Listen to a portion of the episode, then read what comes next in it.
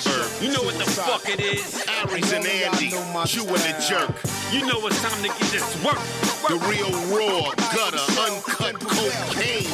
No political corrections. Always sleep. Fuck being awoke. We discuss politics and jokes. Cry, we lit. There's levels to this shit. Before you was sucking on your mama's tit. Aries Spears don't give a fuck. We talk about race a lot, racism. Sexism. Much love to my loyal bitch bag holders. Rollers, clip loaders. We got them in the folders. the whole world on our shoulders. Spears and Steinberg. Yeah. Run up and get touched up. Suicide. And all of y'all know my style. I then prevail. Run up and get touched up. Suicide, that's it. And all of y'all know my style. What's happening, y'all? Uh, I'm Ari Spears. Uh, this is Andy Steinowitz. Steinwitz. That's Stein- good. Steinwitz. Steinberg. Uh, I'm Malik Muhammad Spears. Anyway, the the subject of today's podcast, uh, great documentary on HBO called Robin Williams, Come Inside My Mind. Uh, that was him opening Yeah, his head. head. Yeah.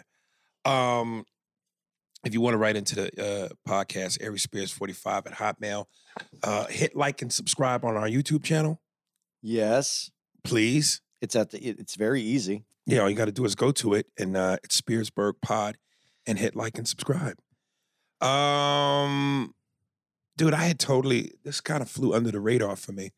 Uh, I think at some point I do remember telling you, uh, because it's comedy, it's what we do, it's Robin Williams, it's who we know, that we should talk about this. And I totally forgot about it until I was uh, looking to download this documentary that HBO just recently aired about Martin Luther King. And I saw this and I went, what is this? So I saw it and I watched it. You watched it. Interesting. Uh, Yeah, and I was as a young kid working Mindy time, mhm. huge Robin Williams fan. Not Because of Mork and Mindy? because because Robin Williams was so fucking funny. I he was on Happy Days before that, and I saw that Yeah. those episodes. I was uh, That was the that was kind of what started Mork and Mindy. right. That is this Yeah. from the spinoff. But I was a huge fan. I thought he was this funny guy. I I, I followed everything. I had that first album. Mark, I mean uh, Robin Williams was fucking. I, I thought was the funniest guy. I did I, as a as a young man. I thought he was the funniest guy. As I became a comic, he's still one of the funniest people, but he's not uh, a different kind of comic sensibility. Yeah. He's not he's not someone I aspire to be like. Or not many people could be like. That's another thing. Yeah, Right. very few people could, but he doesn't. Uh, it, it's it's a different kind of comedy. It's not about timing. It's uh, it's it's about. Well, you don't think it's about timing at all? He he says that he doesn't have comic timing. That he didn't really. That that's not his. Was about a mass of energy all at one time coming at Right, you. That, right. it's it's it's almost the explosion of a person that is what's funny about watching Robin Williams. There has to be timing. There it couldn't be- Yeah, I don't know that I, I totally agree it- with it- that. But it's not there. There's not a. There's not pauses in his comedy for there to be right. timing. right. So it's a different kind of setup. See, here's why I, I will I will renege on that a little bit, uh, or why I don't know if I, I don't know if that was the right word, but uh, here's wh- where, where I'm gonna pull back- Disagree. disagree with that. That great moment, uh, which now I'm even I, I'm starting to see is an even older joke. There used to be a comedian, black comedian by the name of name of Teddy Carpenter, and his big close was he would have a guy or woman c- get behind him and he would put both hands in his pocket and she would slip her arms through the opening of his Yeah. left and right arm. And whatever story he was telling, she would use her hands would have to mimic to track the story. And the big finish was somewhere in the story, he tells how he gets into an argument with another guy. And he tells the guy, this is the big close, the big punchline suck my dick. So the woman would have to be forced to grab his dick and, you know, suck my dick. And of course, the audience lost their collective shit. I had seen so many comedians do that joke. And I was like, who is the originator of it? Now, the first guy I saw do it was Teddy Carpenter. And I always, I have this saying, this famous saying, I, I this is my saying, and I'm proud of it because I think it's the truest shit ever. Just because you saw somebody do it first, don't mean they did it first. You know what I mean? Yeah. Um, and again, I'd seen so many comedians do this, but because Teddy was the first guy that I saw, I went, that's Teddy Carpenter's joke. Cut to in this doc, they're doing the comic relief thing. And Billy Crystal is talking, and his dick is supposed to have a life of its own. Robin Williams goes behind him, slips his arm in between Crystal's legs, and I'm going, Teddy didn't create that joke. These guys were before Teddy. So I'm Teddy was a 90s comic on the come up. Uh-huh. So it- it's like, come on, man. But let me get to my point. Go- my ahead, point go is ahead. this in terms of timing. And I swear to God, this is I, I, I'm not. I know I'm a vain dude, but I, I'm I got I'm, I'm I'm being honest. I think sometimes when when Joe Rogan talked about parallel thinking, there is some parallel thinking in terms of timing, in terms of what great comics do instinctively. So after he did that, I, I was thinking the whole time, and I'm watching this doc for the first time. I go, yo, they got a woman up there. They gotta do. It'd be great if another woman was there to put her arm up, her arms up under Whoopi's legs and play the vagina. Sure as shit, Whoopi did it first with her own hands. But what really made it funny was when Robin did it for her. That's timing. Yeah, but it wasn't. He he was working off what they were doing. It's not his own time. But and that's no, no. But that's still his instinct Yeah. to do that. That's and instinct. that's great timing. well, but he had to work with what he had. It- it- timing is when All we, I'm saying is, I believe this is why I'm saying I disagree. I think to some degree, no matter how crazy his shit was on stage, there's some timing involved. Yeah, but that's not the art of his comedy. Is the timing? I'll go with that. the art of his comedy is the explosion of all I'll the thoughts at one time. I, I think he was genius. There's no doubt about it. To me, Robin was one of the funniest people ever. But that's a that's a lot to have going on in your head all at one time. Let me ask you this, because you know when you go, I forget how you coined it in the beginning. Uh, Yeah, I being able to im- being, being able to imitate him, and then I said the question is, could you even imitate it, be him if you wanted to? No, because he's such his own unique force. But if I have to say a guy who's up there in terms of that style of explosion, Jim Carrey. yeah, So my question is this, and, and you know what, dude? I meant to ask you this about the last thing we talked about, so I'm gonna ask you that too on this. If you had a ticket, if you had two tickets, this is your last comedy show you'll see in life. One is Robin, and the other is Jim Carrey. Who are you seeing?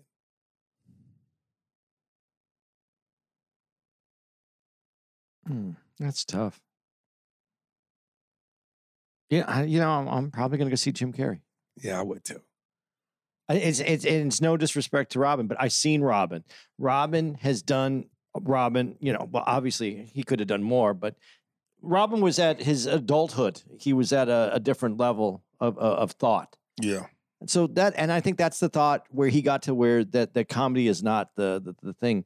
I, and you could say that same thing for Jim Carrey, but Jim Carrey still has there's still some Carrey left in there. You think so? I think there is. I think there is. I think he's. I think he so hates the business, so hates entertainment, so you know the the the, the idea of it that he just pulled all that back. But you know, I I think it's all there. There's no way that that doesn't live with inside of him. You don't sense that He's still too young, man. the gleam in his eye is dimmered a little oh, bit. Oh, it has definitely. But he paints. You know, he paints. And I, I'm not saying he is a great painter. I, I I haven't wasn't seen even him- doing it for that. I mean, it's like, you know, if you tell me you're fucking Michael Jordan and then you go, yeah, but he does wiffle ball now. No, what I'm saying is he still needs an artistic outlet. That's why he paints. Yeah. So there's still like a desire in him to to to to, to release whatever's inside of him, Right. And I think that's there. I, I think Robin. I think the desire to release some of that towards the end was, you know, and he was sick. He was he was sick. He had the uh, Parkinson's. and yeah, the the something dysmorphia, which uh, acerbated that situation. So, yeah, I I, I- think Robin was at where he was going to be. That was that was the, that was it. Uh, but I think Carrey still has. I st- I still believe that Carrey does. I don't think he wants to get. I don't think he. So when he says he's retired, you Gary. don't buy it Yeah, from I think, movies? Maybe. Mm. dude, you never know because when you're an artist and if you're still healthy and your mind's right and something comes along that that that gets you in your fucking soul, Yeah. you never know what's going to happen. You know, but it, just imagine this though that he doesn't. He's one of the few people to go out the way he wants to go out. Right. So I don't hold it against him if he never does because he went out the way he wanted to. All right, so let me ask you what I meant to ask you on the uh on the episode because this this this on the episode from last week uh about Michael and Prince. Got two tickets. Michael in one hand, Prince in the other. It's the last live music show you'll ever see in your life.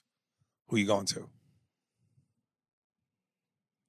That one's uh that one's impossible to decide. You gotta decide though.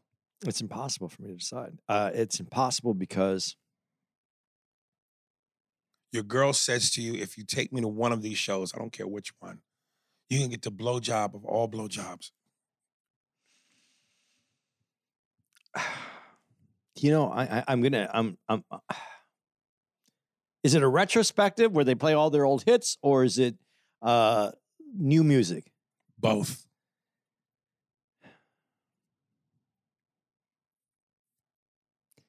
See, both of them are going to be stellar shows. Okay. Pick one. No, let me let me just do this. They're both going to be stellar shows. Both have hits. Yep. Michael's going to put on the biggest show. I think Prince is going to be a little bit more personalized uh, because it's the he was for Michael the whole show was important. So it's going to be a big show. I mean, we're going to Right. see fireworks. We're going to see the whole Pyrotechnics. techniques, you know, the the big bands, all the music. Mhm. Prince is a little different. Uh, I'd probably be Prince. I'd rather Wow. be. If we could pick, I'd want it to be James Brown. But I'm gonna.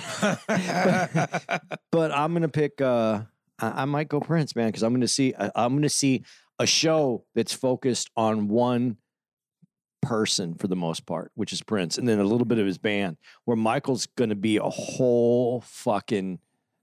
It, it's a, a whole to do, and yeah, if you want to go to that, but I kind of would want to see the the one artist. right. That, that that's that's the only way I could break those two down, so that I could come up with an answer. All right. Back to Robert Williams. Oh my God. um, Wasn't bad, man, for uh, right out of the box. I'm telling you, dude, I have little traces of people and not whole when it's right. You know, the Yeah. railgun laugh and oh my God. You know, that's as far Yeah. as it goes. Why? um dude, how much would it suck to be an only child? to, to have that kind of uh, uh, personality too, that you'd want someone else to be there with you. That Right. you and, and then being an only child is one thing, but you know his mom was kind of her own entity. Like you know she was a model and she she wanted attention. She wasn't giving attention. But I love that they established that his mother was funny and was all about comedy. Yeah, but she needed attention. She wasn't giving attention. You Right. watch them; she's not giving attention. She's taking attention when they even when they're standing there together. She's taking attention away from Robin. Yeah, but it seemed like her the fact that she was so about comedy and be, wanting Right. to laugh that fed his soul. It did, but when you're a little kid and you have someone that needs attention rather than give you attention, you're looking for a nurture from a mom. You want someone that's going to give you and feed you attention, right. not someone who's going to have someone else partially raise you, mostly raise you, is the way it sounded. You want someone that's going to be, but she needed the attention. So Robin was always clamoring to look. It, it seems like he is the look at me guy. Well, he has to be. He's an only child. child. He's an only child. His mom isn't going to give him the attention. She wants her own attention. Dad's a a businessman that seems very drawn away from Well, he everyone. said, I like when he said, you know, uh, my dad was a hard laugh. Yeah. Like, he wasn't an easy guy to make laugh. A- and he seemed to have a lot of love and reverence for his dad, but Right. not emotion. It didn't feel like there was this emotional, like my dad nurtured me kind of dad. There was none of that. I didn't hear any of that. He respected his dad. He wanted his dad to laugh Right. at him. His dad, what his dad thought of him was important, but it didn't feel like he was getting something Right. back from him. So uh, it's just different, man. Let me let me ask you two. This is a two parter. Who you know, eh, it's it's weird to me. Like when you look at uh, famous people and you go, well, it was it hereditary? They had to get it from somebody. Like you know, you look at, but then again, maybe not because you look at Michael. that- that's the mind blowing thing to me about some of this shit. You look at Michael Jordan. You know, have you ever heard him? He told the joke on David Letterman when he goes, "My dad is five something, Yeah. and my mother is five something, and I'm six six. I think my mother basically fucked a milkman. So I'm just going, who did Jordan get that talent from? Who did Muhammad, Muhammad Ali didn't get? Who did he get his talent from? But then you go, okay, so well, I don't know, because in the Offspring, it, it, it's that's a weird thing. Because again, we've said the Offspring almost is never as good as the parent that's got all that talent. So I'm saying all that to say this: Who in your family, between your mother and your father, was funny? Where did you get your funny? In my family, Nobody. I guess my mom was. Between the two of them, nobody was funny. My mom was a little funny. My dad, like they, they like jokes. I mean, we had joke books at the house. This is this is how long ago it is. It's the 1970s. We had the Polish joke book, the Italian joke book. Like we had bu- joke books. A lot of them uh, jokes existed without the books. fucking two niggas walk into the fucking place. They had joke books, man. Right. So you know they they liked they appreciated comedy. We'd watch comedy on television. My my parents liked to laugh. Right. but I don't think that either one of them were necessarily funny. They said funny things accidentally. My mom said funny things accidentally. I don't know how much she ever tried to be funny, Right. but uh, you know, they were they were humorous people. They enjoyed humor, Yeah. but I wouldn't say that either of them were like this uh, this this powerhouse of humor were coming at you. See, my dad was really a funny guy, and my mother could be funny in a different way than him. You know what I mean? Like my my dad had a, I think, a natural gift for one. He loved to laugh, and he could make you laugh. Uh, it seemed like my mother really enjoyed to laugh more than make you laugh. Yeah, I think that I would say that about both my parents. They Right. both like to laugh. They, I don't think that they were the, but you know that's there- I, I remember times when they would. I know it's a joke book, but they would love to read it. Like my other, you know, other relatives would be over and they would all read these jokes, and they all thought they were so funny. And um, I remember them liking, but we we watched, uh, you know, back in that time there was a lot of variety shows on, and my family liked watching variety shows. We Yeah. we we made it a point to you know you ate dinner so that you could go watch such and such and such shows you know we Right. wanted to see those shows um, again uh, and i guess this is just why you know some of the things that we talk about come up i mean a big one was flip wilson flip wilson was a big deal in the house Right. but my dad where my my this is my stepdad that i'm talking about my my the dude who raised me he he was old though he wasn't old um years wise, but like soul wise, he was an old man. Like he wanted, we hated it when he had control of the TV because he wanted to watch Lawrence Welk on Wednesdays. You know, we are all like, ah, Lawrence, you know, Right, right. I'm gonna have to listen to polka music for I don't know for an hour. And at the, you know, my favorite part of that was the end because the bubble machine would turn on, these bubbles would fly, Right. and I liked the bubbles because I thought bubbles were fun. Like I liked the bu- because that's when you used to blow those bubbles things and and I knew it was the end of the fucking show. So that that was like amazing to me. So that was my dad. Uh, you know, and he was Italian, so he wanted like at the house. If he got control of the record player, it was Dean Martin and uh, and and uh, Blue Eyes, uh, Frank Sinatra. yeah, I don't mind Dean and Frank now. Uh, now, but I didn't like it when I was a little kid right. back then. So that that was the house. My mom was the one that was the sassier one. So if I had to give any comedy or that, it would be my mom. She wanted to watch the funny shows. Uh, but my dad wasn't. But my dad wasn't opposed to like he loved the honeymooners. Oh, that was my one of my father's favorite. So you know he he had humor in him, but he had that old school kind of humor, like you know, Alice. One of these days, Right. boom, my to. Well, my father went uh, Alice one of these days, and that was almost every day that it happened. One of these days for a while.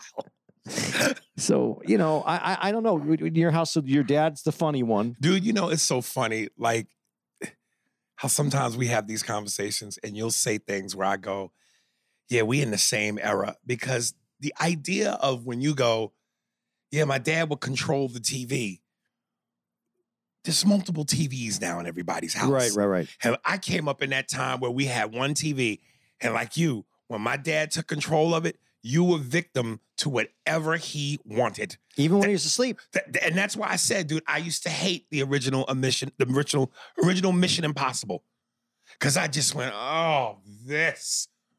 He was a huge Star Trek guy. Oh, Really, my dad. as a kid, I hated Star Trek. I, you know what was really funny is I wasn't a big Star Trek fan, but I would have watched that over Lawrence Welk and some of the other shit that he wanted to watch. Oh, But you know, my my family, uh, they were they were they liked. I guess, you know, you don't. I don't. I've never thought about this, but I guess my my parents were a little bit more progressive. They they enjoyed. Uh, I would watch Good Times with them. I would watch. Uh, all, all the shows at that time. What's Right, happening? Good right, Times. right. Um, uh, what what are all the All in the Family? My dad loved All in the Family. Uh, right. All those. Oh, that was one of my dad's favorite. so- Jefferson's, All in the Family, Star Trek. Yeah. So all that, but my, my my family wasn't a big Star Trek fan. I wasn't against Star Trek, but it took me a while to understand it. I think it was a bit beyond me when I first started watching it. You didn't understand. Um, you know, in this documentary, the, the when he says my dad was a hard laugh, but he said the guy that broke his father in terms of getting the laugh, Jonathan Winters, never got Jonathan Winters, dog. I, I don't know. I don't know if that's just a too before my time. But again, as a comedian, I think you want to do your homework and study as much as you can. And I just, I would watch Jonathan Winters and go, I think I had to be from this time. And even then, I'd have to be from that time and be white. I, you know, I'm going to say this, and you you can agree or disagree, and uh, you, you will anyway. Uh, there's such subtlety in Jonathan Winters. You know, the the thing when in the in the stock where they show him throwing out the stick and then he's rolling it in, and it's a big setup. You know, he and he takes his time with it. He throws Right. it out there. He casts it. He looks at it. And then he started, to, and this is on TV. So, you know, people are, you know, there's only so many, and he's reeling it in. And he says the thing where he caught the, the, the wife or whatever, you know, and, and then it's a funny laugh, but it's so subtle and it takes such a long time for it to happen. And you, my man, are not subtle. You, there's nothing about you that's subtle. I, I watched you make tea in the green room. Two tea bags for Aries tea, not one. My my real dad used to use two, a tea bag twice. I remember you said that. Aries used two tea bags to make tea. Nothing subtle, nothing light, nothing, nothing. Just not not. There is no little subtleties for you. If you're putting it on, you want to taste it. If you if you're going to laugh, you want it to be big. If you're going to, so Jonathan Winters makes sense that you're not gonna that that's not gonna be your dude. It is a different kind of like you know. Eh, but I relate Jonathan Winters today's comedy more to Chappelle. Very subtle. Sometimes can take 20 minutes to sell a story and then still bring it in. Yeah, but when Dave brings it in, he brings it in. I'm not saying that it isn't stronger. I'm just saying it it takes a lot to just leave something out there I- for, for I- 15 I would, minutes. I would, I would, if I was going to use someone as a, you know, comparison to Dave in terms of subtle and maybe style, I would say Franklyn Ajaye. No, I'm not. I'm not saying that there aren't more people like him. I'm saying what what I'm mean. saying is that's the only person I could relate Right. it to, to today. Right. That someone that doesn't mind leaving a joke hanging out there for 10 minutes and then we'll come back and pick it up. Yeah. And that's that's kind of what you'd have to be to be a Jonathan Winters fan is to be, appreciate something like that. Right. I, I I'll be really honest. When I knew Robin Williams was like a Jonathan Winters dude, and I loved Robin Williams, I Yeah. went back to watch Jonathan Winters, and I was getting you know albums, and I was like, Nah, man, it's just too much. It wasn't. I couldn't. I couldn't work that slow. But I discovered things like Bob Newhart because of it, who I think is very funny. Bob Newhart is very funny. I know you're not going to go. Yeah, Bob Newhart's funny. Bob Newhart had now. When you talk about timing, that's timing. That's really waiting. You know, and- I, I I think that one day I should probably go back and really look at some of these guys again from a from a different lens and different perspective, and and and because I'm telling you, I was so immediately like, nah, not for me, that I just shut off any chance of, well, maybe if you go back and really look, you might pick up something, you might learn something, you might see something different. I like going back now because I there's a lot. You know who's who's underrated that is such a clever, funny dude? Nipsey Russell. I never gave him a fair look. It's clever, dude. Nipsey Russell, right? Yeah. Yeah. He was the uh, Tin Man in the Wiz. Yeah.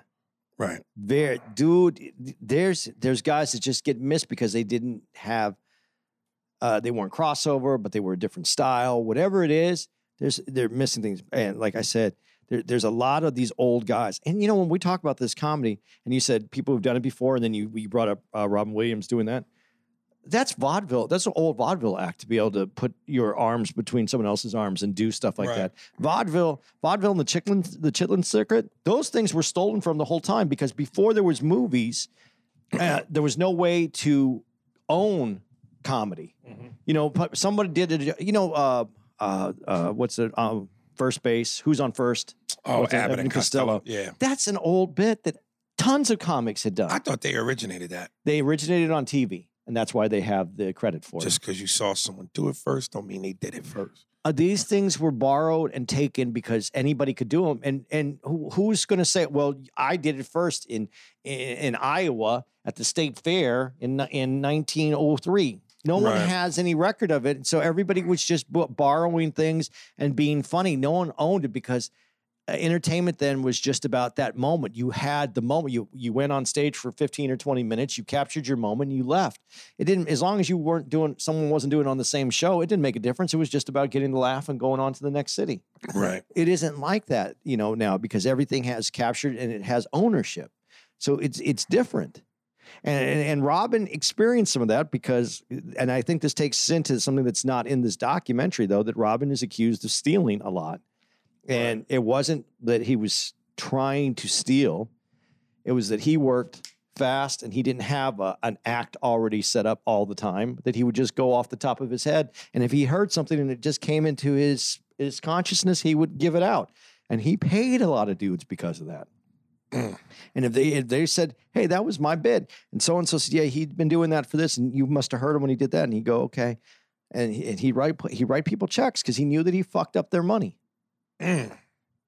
Restitution, people. Uh, you know, it's funny when you mentioned uh, some of those old shows as as they're showing Robin perform. And th- dude, this is just, and I know I've mentioned this on the pod before, but this is just a thing that just lets you know in terms of a generation. They showed in the audience Henry Winkler, Winkler, Winkler, Winkler, and then Tony Danza. yeah, And of course, Robin's young, Henry's young, Tony's young. Now, these are the people that when they were young at that moment in time, I was a little bitty boy watching my favorite shows. Happy, Days wasn't one of my favorite shows, but it was a show I watched. But him as Fonz, Tony Danza, Who's the Boss, Robin Williams, Mork and Mindy. And I'm like, now two of the three of them are still alive and the other one's passed away. But if he wasn't passed away, they all are old. Now we're old. We on deck. That generation is on its way out. Oh yeah, We're next. Yeah. Oh, that's so depressing. no, and that that's what makes it weird because Uh, at this this is the age when people younger than you start passing away. People younger than me. People younger than us are dying, and they'll like they'll they'll die, and you'll go, wow, that's like my age though. That's people in my group. Okay, I think I'm misunderstanding you. When you say people younger than me, you don't mean like the generation. But you're of, you're, you're young still. You're 48. okay. I'm 58. There's people in my 50s that are Right. passing now. And now that's close. That's hitting close to home. There's people that are younger than me that are disappearing. And and then they go, well, they lived a rough life. They, you know, there's natural causes, but abuse of the body. Right. Yeah, me too. So so you know, you know, you now you really take that into consideration. But uh, Robin Williams had a, had a different kind of life, and but when I watched the special this last time, because you just said what you said, you know, I start you start taking inventory about like, okay, yes, I partied, yes, I went out, yes, I did drugs, yes, I did all these things. You know, he had you know these these different things. Did it come up? Did, did these things start to happen? The Parkinson's, did the the uh, Lewy body, whatever dysmorphic thing that he had, did that happen because life, or did it happen because of the partying? Does it happen because of the abuse that you put your body through? And so you, yeah, I get nervous. I forget a lot of names and stuff on the podcast as you guys listen and hear. No, I do. Um, and sometimes I'm just, I mean, I might be somebody's name that's really easy to know, and I, and I don't know it. And I'm thinking, man, am I how how far away am I from that? So yeah, it's nerve wracking. Yeah, you know, I hear you. I, maybe it's because I'm not 58. You're 10 years older than me, but I always feel like look good, though. we're in the same. Yeah, we are in the same because But generationally you are we 10, but you're 10 years But older. I'm ten me. years older. Yeah. Uh, yo, his first wife, Valerie, I like her.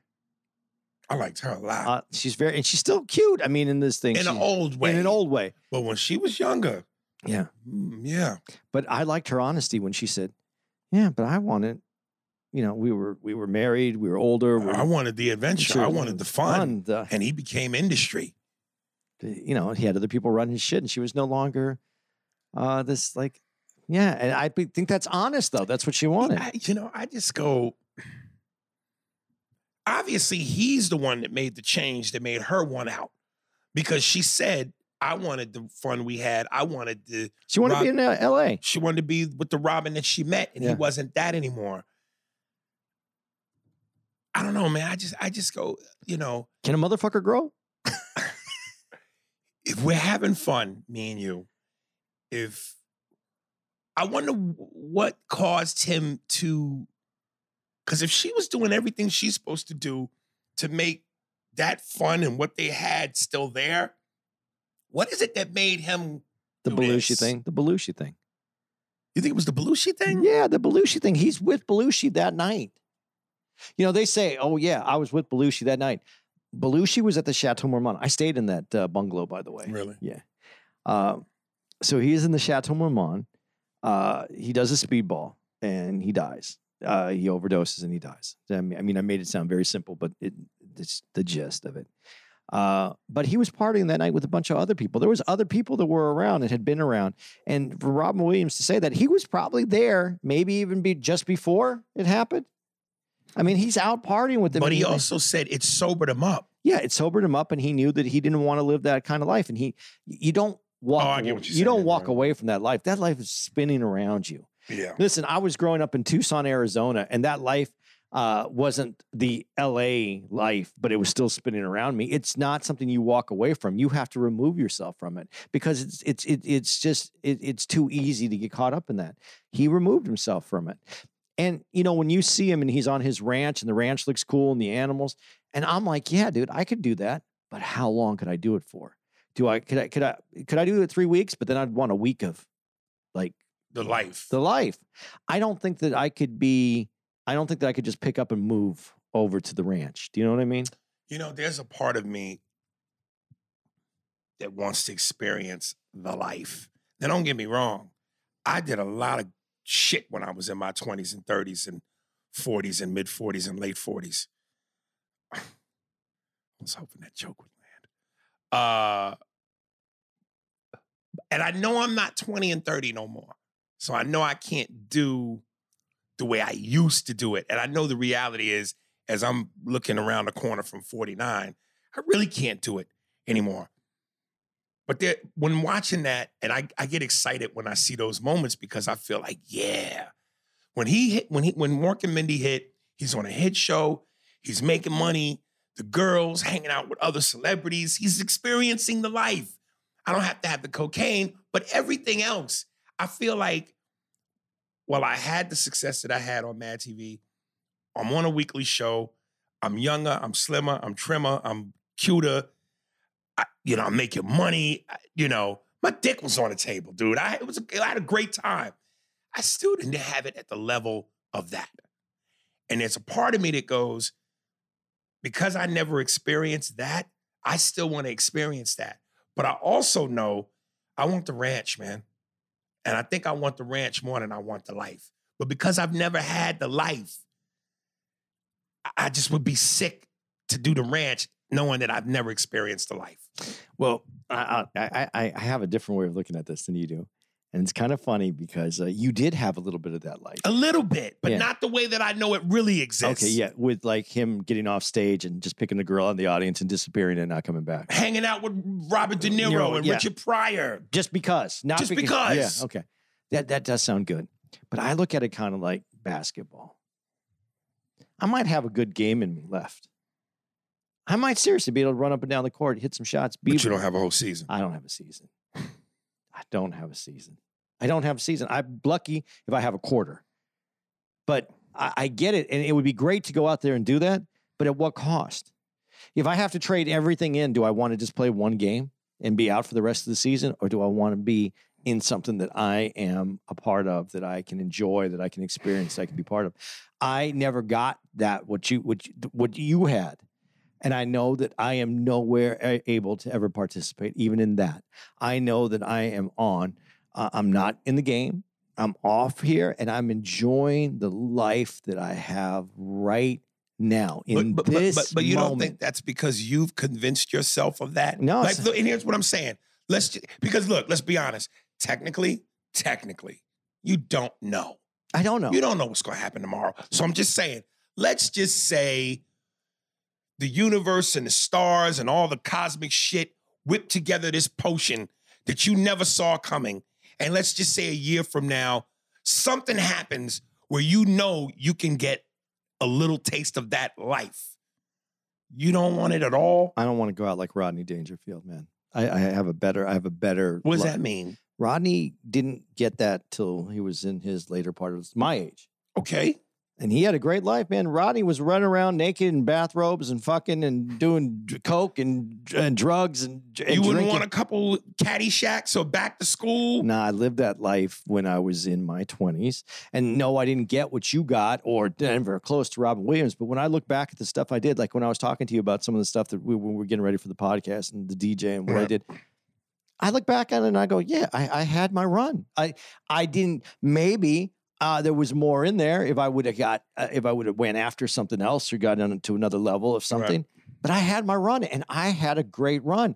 Not everyone has a starting role. Some people come off the bench and that has to be your run. And if you accept that and realize that you can have another life doing something else, you're going to have a great life because you are going to live the life in the moment that you're in every day. Not wish for a moment that you can't get back. And I can't get my 20s back, nor do I want them. I had a great time in them. I had a lot of fun. I achieved for who I was at the time and what was going on, probably way above what I should have got. And I look at that and I'm I'm happy with it.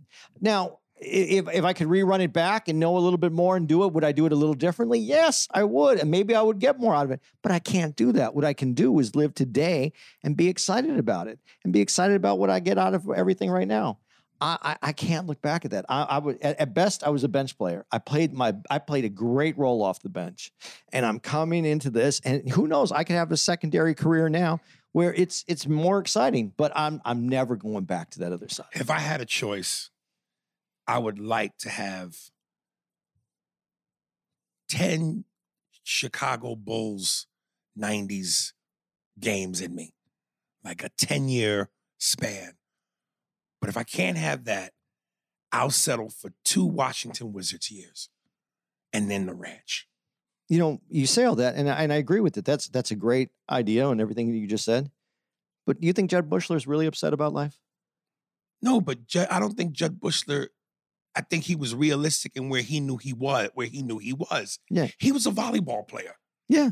So, so how, he, With he- NBA he could- he championship could, rings. he could never have the ex, the, ex, the uh, expectation of being even close to a Jordan. Yeah. So who succeeded more? The one who could be, or the one who didn't have any chance and still got to be on the court, still got the rings, still and living his best life?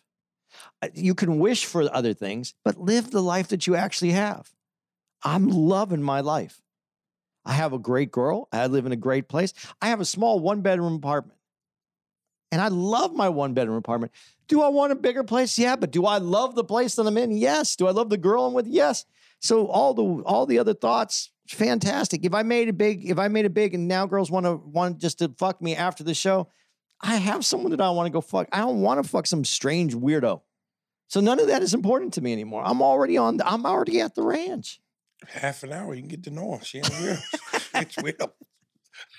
I, I, I'm I'm very pleased with life, man. You know, you I, I, there's some acceptance in life, and I, I I- I know that you you have the ability and the talent to get more out of life. Let me tell you something, man. I, the older I get, I'm telling you, I know I say this, the older I get and the more I experience in this shit, that ranch looks so sweeter and sweeter every day.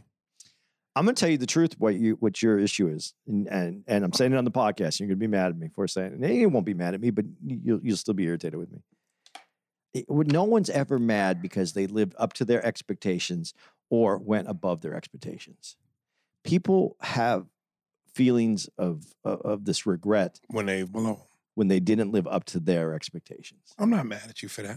Okay, Because I I I I, I you know, you will have all the talent in the world. the no, yeah, yeah, but you have all the talent in the world, man. You are Yeah, one of the I- I most know. talented people to know. And so when people say, "Oh, Aries, you're in my top five, and it has to eat you because you know that if you put in more of the work that you had in you, you could go. Uh, they should be saying, "I'm, I'm, I'm number one." I don't have to be number one, but strong one and a half. Because we all know when someone says you're in my top five, which number you are. Yeah. Five. Yeah. Or or they say uh top three, and I'm three. Yeah, three. But but but, But like I said, Magic Bird, Michael, of course I want MJ. right. But if I'm Magic, if I'm Bird, can I sleep at night? It, but you know, I need aspirin, Yeah. but I'm asleep. but it's your unrealized talent that you have that you know you still have. Listen, man, I, I listen to you all the time. We talk about this all the time, and you, you go, "Yeah, my impressions. Yeah, my throat. My my my my." If you wanted to, you would master a new impression every couple every couple months. If I'm you telling- wanted to, Listen, I, I told you that's why I'm pockets of people. Cause, you know, to get up and do the work to really get all of it. Uh, so so be on the ranch, then, dude. Be comfortable. Be relaxed. I'm I'm I'm trying to I'm trying to, you know, you did great. I'm, There's people who would who would fucking cut off a nut to be where you are. You know what it is? I'm trying to get accustomed to the idea of the ranch. I'm I'm working backwards. I'm filling the yard up with goats first before I decorate the inside out. I'm decorating the outside in. Let me out. I want to drive by. I want to pet the goats, hear them, yeah, and, and start to, you know, feel it that way. Listen, uh, Popeye, that movie hold. I didn't know until I saw this doc. It was a it was a bomb. Oh, it was a bomb. I went. I thought it was a hit. Dude, do you know that movie holds a special place in my heart? Mine too. That's my childhood. yeah. When I saw, and, and you know, Popeye was our era. That was our cartoon. When I saw a live action and he had the fucking Arms. prosthetic arms as a kid, that blew me away. I'm older than you, so I'm going to be honest. When I saw it, I was so excited to go see Robin Williams. He's in Popeye. This is going to be great. Popeye, and, you know, he's doing the not the iPad. And he sounds just like him. But it it what it didn't translate. Even when I saw it as even as a younger guy, I was like, this is. You didn't like it? It wasn't that good. How old were you? And I wanted to like it. When did that come out? 80 something. I was already like, you know, 18, 7, 16. You might have been too old. Yeah. But I, I wanted to like it. And I knew that it was So that means if you were what, 16? I was six. I- awesome. it was good. I knew it was good. And it was good. This is the thing that people are missing. It was good. It was an adaptation. It was a cartoon. He was playing it like he should have. And if you really look at the real Popeye that that's after, the guy mm-hmm. looks like that. That's how the guy really is. yeah, yeah, yeah. It, it it made sense, but you know they did the did the musical part on it, and it was why, why was it a musical? And you know it just it it just it there was it wasn't right. It wasn't at the right time. Maybe it was even ahead of what it should have been, but I I wasn't. eh, Uh, the thing that they don't talk about, and I'm just going to say this because I, I, I'm I'm shitting on on Robin Williams right now, where that was, and not on him. It was just on the production. They don't talk about the world according to Garp, and that is my movie where I went, "Fucking, he's genius." This is a great actor. He's not just a comedian; he's a great actor. The world according to Garp is the movie that made me go, "I'm a Robin Williams." Fan. That that leads me to my second thing. Before I jump to that, this is how old we are, folks. Once upon a time ago, when you went to Popeyes, the cartoon was on the boxes. Oh, they got in trouble for that. I never understood that connection. It'd be different if like the, the chain was spinaches. But why was Popeye associated with chicken? I don't know. Do you know any story about the, why was the cartoon associated with chicken? Maybe I don't know. I don't know. I would, anything I say is just conjecture. I don't know. Like if you would have put uh what's the character from Bugs Bunny? I say, I say, I say Leghorn. The, the, the, Isn't Popeye supposed to be from like Louisiana, where this is from? Isn't it? that might make sense. Yeah, I think that's something to do. That with would it. have to be it because Foghorn Leghorn. Now, Foghorn Leghorn was the cartoon for Popeyes. Okay, a big piece of chicken. You get it. And plus, when you know niggas eat chicken, is be real good. We be like, I'll say, I'll say, I'll, your chicken, your chicken, yeah. dude, dude, we're here in uh in in, in, in Timonium. Timonium, which is uh, Baltimore area. Yeah. Did you see that white dude eating that chicken that I I never make a comment on the audience, but he had his basketed chicken in the front row and he was leaned over, hunched over, eating his chicken wings. You didn't see that? No. I went I walked up and I go, dude, you're killing that chicken. what show? Uh, last night's first show, I think. Really? No. No, he was in the basket. Really? White dude in the basket with the Uh. chicken. And, I- and he didn't even say anything. He didn't stop Right. eating. He just looked up at me, kind of Right. almost angry, Right. and just kept eating his chicken while I, we were talking about it. Well, well, before we keep moving, um, I want to ask this. Uh, it's a racial question. Every time I see white people eat chicken, especially the breasts, they pick it up and eat it the same way they do a drumstick, like just bite the skin and the meat. Do you do that? It depends. I pick mine. I pick mine apart with my hands. Yeah, but you're weird about your food and the way you eat chicken. Yeah, I just, I, I just, I usually I break most of my chicken. the breast. Yeah, even the breast, I break it. Oh, I don't do it around you because I know that this crackling sound of bones makes you freak out. Dude, the best thing to do with Popeye's chicken, any chicken, especially the breast, you put your hot sauce on it and you take that layer of skin off. And then you pinch a nice chunk of meat. You eat that, don't swallow it, and then you rip some of the skin and put that in there. And that's wor- that to me is worse than breaking the bones. Why? I don't know. It's like now you you de you skin the chicken, uh, you de-meated the chicken. bone, breaking bones is almost cannibal like. No, eating the meat is the cannibal part. Okay, you might be right. All right. Back to Robin Williams. Um, why do you think comedians make such great dramatic actors? Well, let's but before you we jump to that though. Let's go. He was uh, he was trained as an actor. He went to Juilliard, Juilliard, as an actor. He went with uh, the people William Hurt and uh, Christopher Reeves. Were, Right. So he's trained with these great with with to be an actor. Ho- John Houseman's the acting uh, the instructor, the, the the head of it.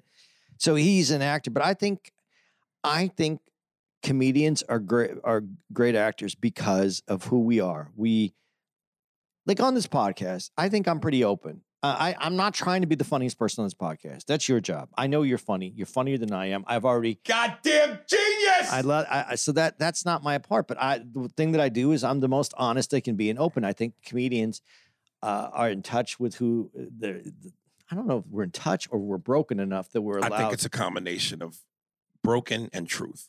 And we allowed to give that out. And I think that's what Right. a character we we bring to characters. We we we we see the humanity in the character and we go after that part of the character. And that's what we bring to it. I think that's what we do better. Right. And I think dramatic I think actors for the most part are tr- are playing a character that they believe that character is where we connect with them as who they are. Um. Did you do acting like in high school or anything like that?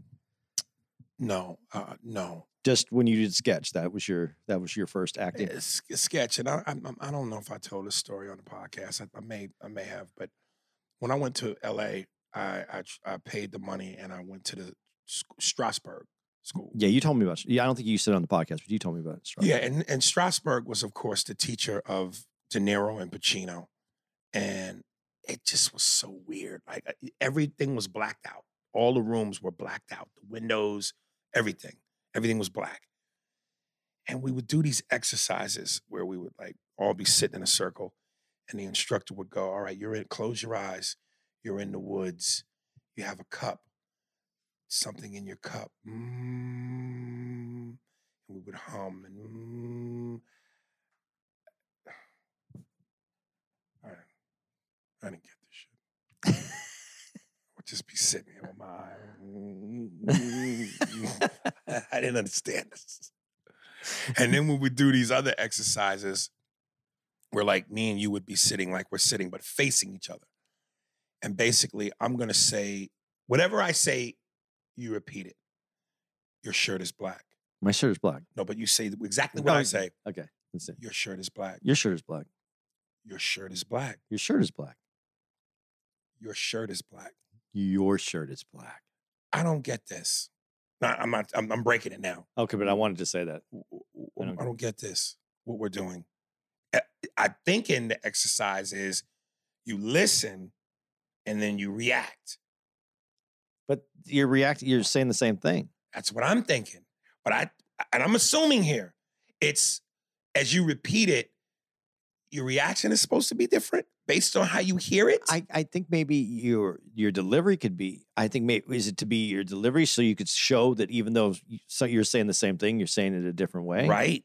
Is that it? I don't know. Well, then you wasted a lot of money on these classes. But hey, listen, listen. This is Strasberg. He taught De Niro and Pacino, so you can't say that. okay, let me do it. Let me let, let me do this and let's Right. try it. Let's try it again. Woo wah. Ah, Woo wah. Ooh ah. Ooh ah. or better yet, better yet, you talking to me? You, you, you talking to me? You are talking to me? Like, what are we doing? like, I, you know, I don't know. I, I don't know. um, and and this is this is this is the last really note I have on this. His son, Robin Williams' son, goes. uh I want to make sure I see this the way he said. Um, he said his dad had the constant need to feel like he was succeeding or he felt like a failure. And this is one of those things that we start getting into the mind now. And it's like, look, it's always easy from the outside in to judge, but you never know what a person's going through unless you walk in that person's shoes, which you can't. But my thing is, is I'm sitting here going, you are a television star, you turn into a movie star, you're successful, you're rich, you got three beautiful kids. They all seem to be normal and sane and good. Uh, even though you might have ma- married three times, f- fact of the matter is you were able to find love in that woman each time. You're adored and respected by fans all over the world. What is making you feel like you are failing? I don't know. There's a joke in his first album that I think I think about a lot. And there's certain comics that have jokes that have resonated with me throughout my life. And this is one of the jokes that have resonated me resonated with me throughout my whole life. There's a time when he's on stage and he's in the stage and then he runs to the back of the room mm-hmm. and he goes, "Look, now those are the shitty seats." Yeah. It's just perspective, man.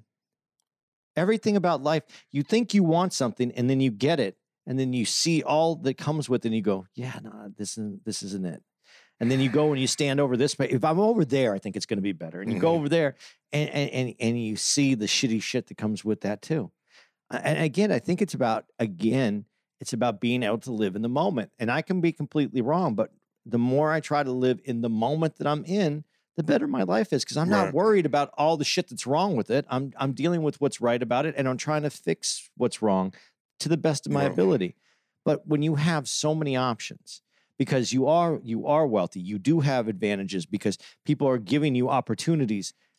You know, having a lot of opportunities is not necessarily the best thing for your brain because then you have a lot of choices and then you have a lot of decisions that you can make with a lot of problems that comes with those decisions.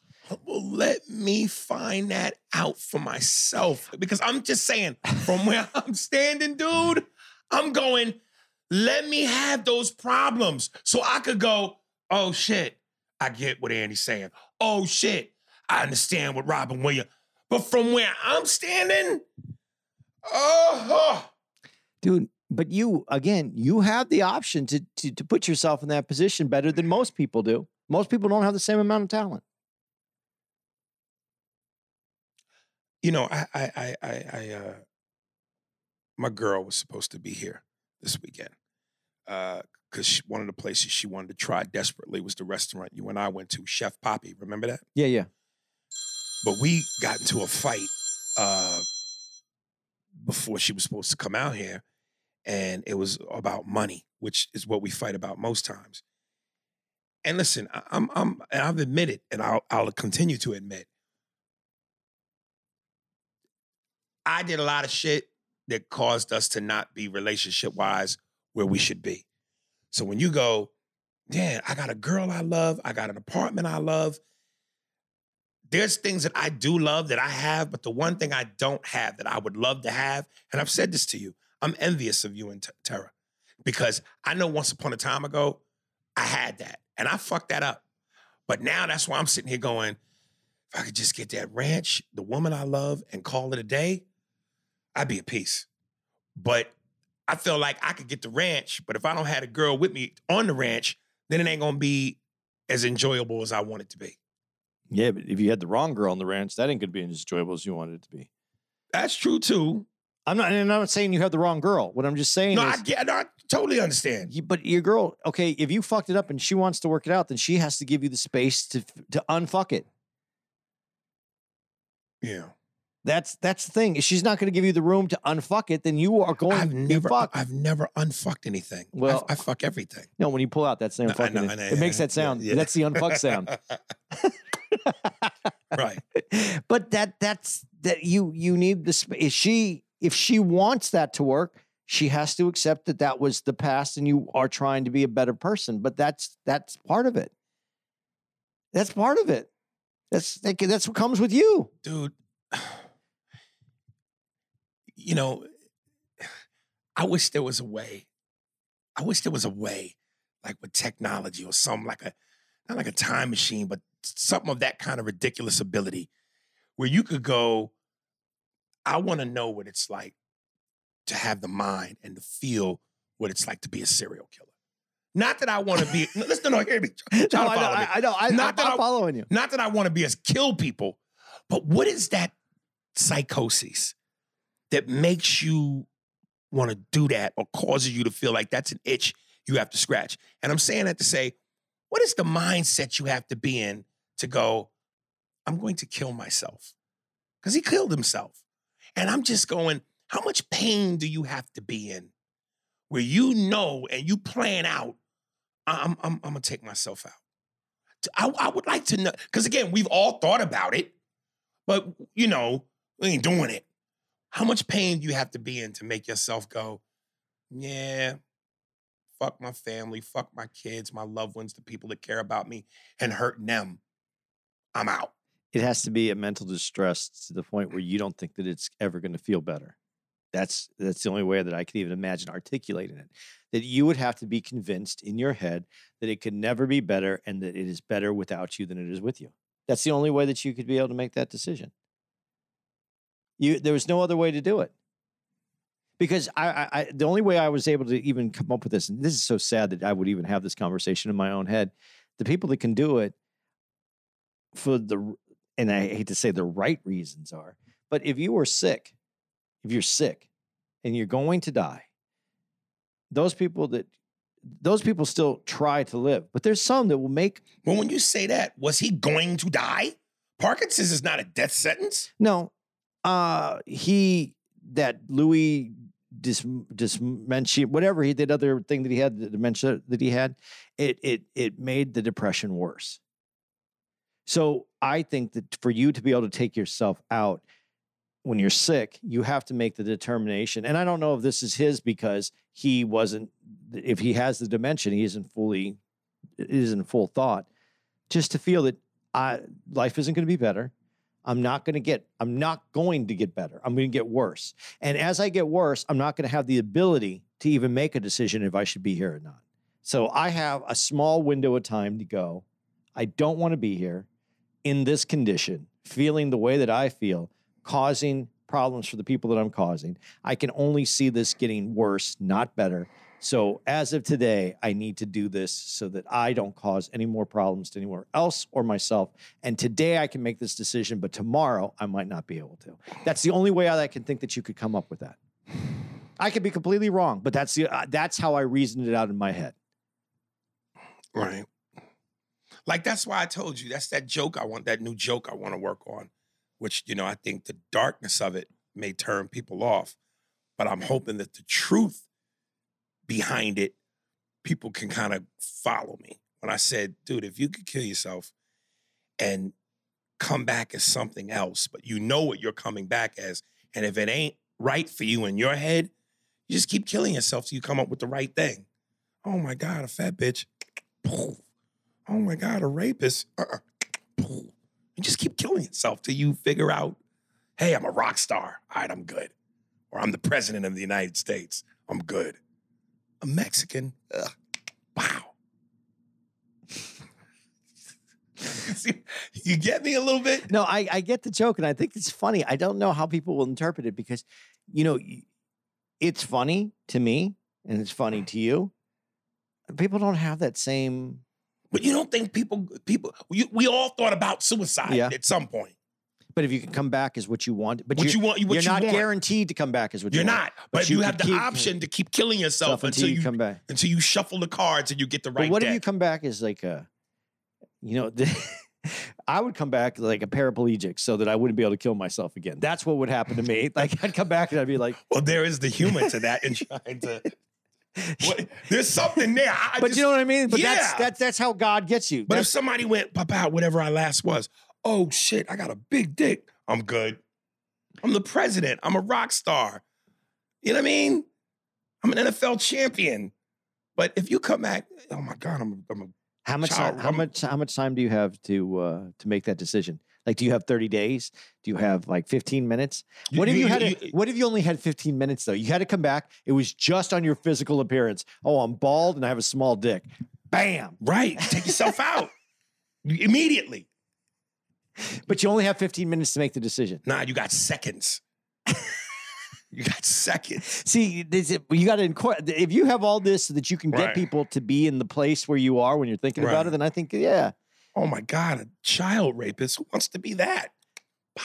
But but the horrible thing is, you only have like 15 seconds. So the way that you would see that you're a child rapist is pretty horrible. I, it requires thought because because again, what if you you have to know right away? Yeah, There's a way you know right away. yeah. Yeah. Oh. So this is a this is a tough one. Uh, that's gonna be a tough joke. But it, like, if you get it, obviously you get it. Like I'm still trying to work that thing out with my dad, and it's Right. it's better, but it doesn't get. It's not getting the point that I want to cross yet. But I'll figure it out. Right. So, uh, I don't know, man. I just I, I look at Robin Williams, and you see everything that you want in life, and he got it all. There's no doubt that he got it all. That, that's you know when I think about reasons, to, if I'm being dramatic, but if I ever thought reasons to take myself out, it would be because I didn't get what I want. That's why I'm just going. When you get what you want, what the fuck is the problem? My favorite uh, thing that whole thing was uh, when the award comes up, and it's between Oh, the tie between Daniel Day Lewis and uh, Jack Nicholson. Yeah, and then Robin Williams says, "We have a tie." Right. how shitty! How shitty is that moment for you? There's a tie. Yeah. Two of you are winners. One is a loser. And the brilliance of him to turn that moment into something. yeah, huh? Come on, man. But but but no, no. This is the other part. Is is a comic, and you you see this, and I know you felt this because we all do. As comics, we feel this. He turned that into brilliance. He turned that pain into brilliance because where do we live? As a comic, you live in that pain. You Right. live in that horrible reality of what we are, knowing that that's how we're seen, and that these guys, these are the ones that are put up on this thing. And no matter what we do, we're on this other uh, other category. But what I love most about that moment, and we talked about this a little bit last night, how when you're trying to find that right key ingredient to take a joke from here to here, when he was going on that comedic rant and he said, I came with no expectation, and I know I'm gonna fuck this last part up, which sucks because this basically is the punchline. He goes, I came here with no expectations. I'm leaving here with no expectations. And prior to the last thing he says, he's getting laughs. But then he found that one thing to say that even had Jack Nicholson b- turned over when he goes, So basically, I'm something Buddhist. Yeah, I'm leaving here. I, I came with I No, came no I, expectations. I'm leaving mm, here with no no expectations. And basically, and he said, I'm a something and a Buddhist. yeah. That word made the difference. Yeah. And we all do that as comics where we go, we're telling this joke and it's doing well. Something's missing. But see, this is what I'm talking about timing with him, with Robin Williams. He throws out enough words fast enough, thinking faster than anybody else. We remember when they said, Do you think faster than the rest of us? And he Right. and he just goes into this. If you say enough fast enough, you're gonna get something. You're gonna, if you're smart, if you're intelligent, if you have the talent, Yeah. you throw out 10 premises and you're gonna drop one thing that you go, that's the one. Uh, insert there, drop Right. that, Right. boom, I'm I'm winning. Right. That's not Right. timing. That's about going. Oh, that's the one. Boop, boop, boop, boop. Okay, Right. print, Yeah. and that's what he did, man. That's that's Robin Williams, but he was fast, man. He was fast to be able Yeah. to think that way. I, I don't think anybody else. I, very few people. Like you're right with Jim Carrey, but Jim Carrey's still different. That this was Robin Williams. Jim Carrey had redid himself, came up with a different. Came up with that uh, way. This was Robin the whole time. I don't know that he was ever any other. Well, maybe that's not true because he was very quiet at one time. It just hit different times for them. Right. Very interesting. Very interesting to see different kinds of geniuses in, in the same thing, in the same sandbox, different geniuses in, playing with the sand in a different way. Right. Uh, it's called Robin Williams Come Inside My Mind on HBO Max.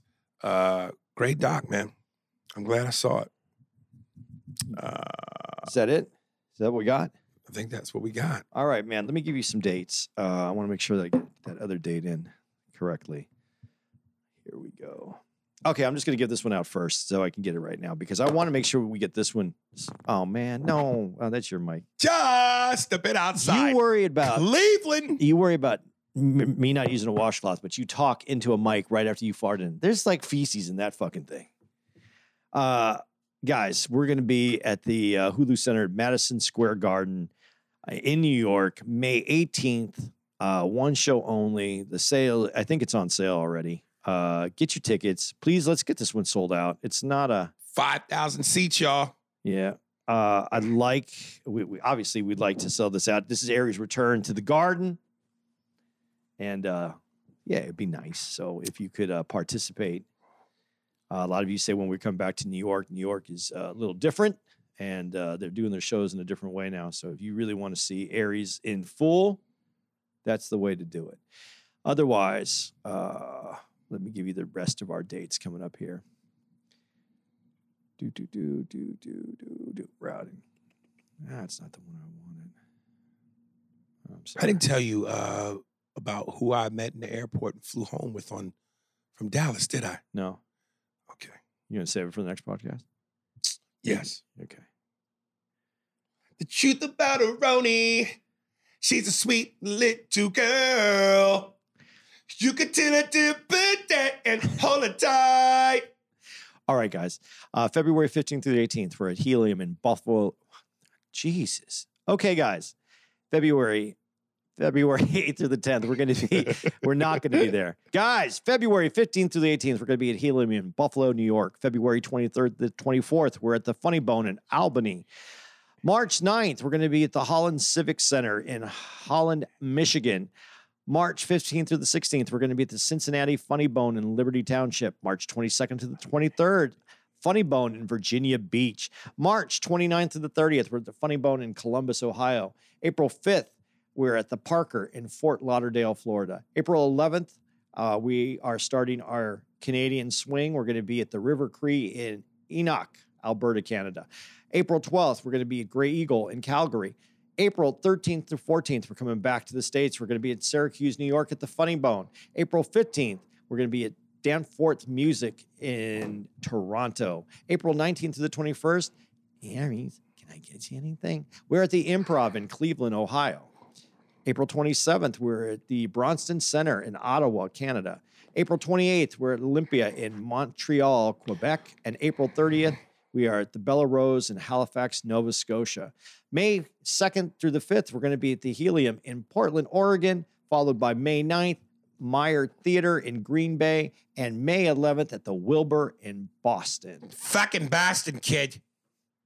Is that a show? I think it's a fucking show. Do you believe believe in love and all that it can do for you. Make it official. Give me your love, oh yeah. That's a show.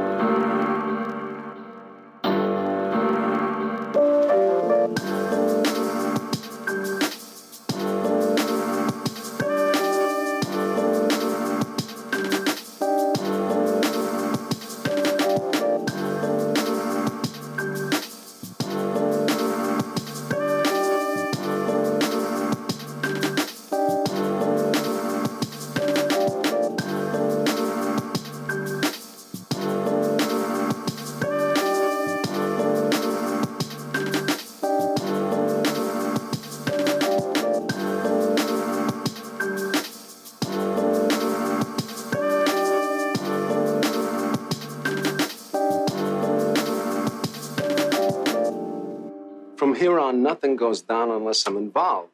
No blackjack, no dope deals, no nothing. A nickel bag gets sold in the park. I want in. you guys got fat while everybody starved on the street. It's my turn.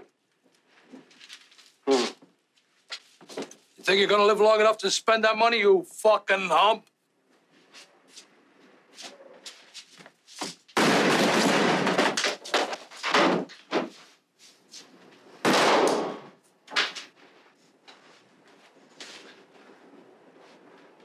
If any of you are tired of getting ripped off by guys like that,